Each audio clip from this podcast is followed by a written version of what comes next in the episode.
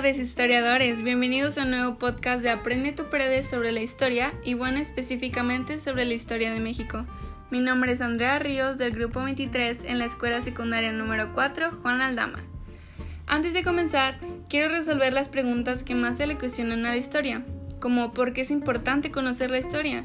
¿Qué beneficios me trae saber estos datos e información del pasado ahora en el presente? Para comenzar, ¿qué es la historia?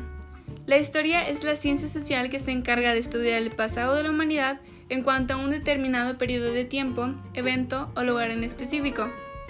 Se clasifican en varios tipos, de los cuales he querido resaltar la anticuaria, crítica y científica. La historia anticuaria es un tipo de historia que recopila datos y hechos históricos para después poder conservarlos mediante la historiografía. La crítica tiene como objetivo publicar artículos inéditos de autores nacionales y extranjeros que contribuyen al estudio de la historia para una mejor comprensión de los entornos, ya sean sociales, políticos, económicos y o culturales del pasado. Mientras que la historia científica se trata de una narrativa historiográfica que describe el proceso de transformación y evolución de la acción cognitiva humana. En esta se detalla la historicidad detrás de la experimentación y las teorías que busca comprender, aprender e intervenir. ¿Por qué es importante conocer la historia? Este estudio del pasado es esencial para ubicar a las personas en el tiempo. Necesitamos saber de dónde venimos para saber a dónde vamos. Conocer la historia es fundamental para comprender la condición del ser humano. Esto le permite construir, avanzar y, si es necesario, cambiar errores que fueron cometidos en esta.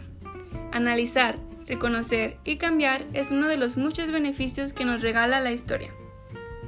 Una vez teniendo claro qué es la historia y sus beneficios, llegó la hora de adentrarnos en la historia del hermoso México, mi México querido. A decir verdad, muchos consideran que la historia de México es una de las más interesantes del mundo. Desde antes de la llegada de los españoles a nuestro territorio, en su llegada, nuestra independización y el México de hoy en día. Antes de la conquista española, en lo que ahora es México, sobresalían las culturas olmeca, tolteca, azteca, maya, náhuatl, totonaca, zapoteca, mixteca, tarasca, entre muchas, muchas otras más. Estos pueblos tenían diferentes formas de economía, social y política. Los habitantes de América vivían de manera sencilla, tenían su propia organización y forma de conseguir el sustento. Tras el descubrimiento de América por el español Cristóbal Colón, el 12 de octubre de 1492, esta forma de vida tuvo un cambio muy notable, pues la invasión, esclavitud y robo de nuestros recursos naturales cambiaron por completo a América, o más bien la Nueva España. Nos aportaron genes, idioma, el cristianismo en la religión, puesto que los indígenas en su mayoría eran politeístas y muchas costumbres. Esto fue así durante más de 300 años, donde la Nueva España se fue desarrollando en un montón de factores como la comercialización. Por fin, llegamos a la etapa que más me gusta de esta historia, donde se dio el movimiento por la independencia de México, iniciado la madrugada ante el llamado del cura Miguel Hidalgo y Costilla el 16 de septiembre de 1810.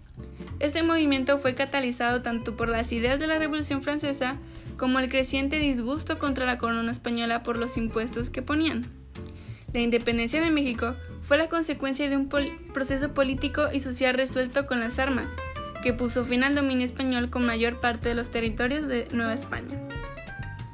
Después de nuestra victoria en la independencia de México, surgieron grandes retos para el país, pues su destino aún era incierto en el ámbito político. La economía padecía las secuelas de la guerra y la población aún no vislumbraba cómo se organizaría en el territorio.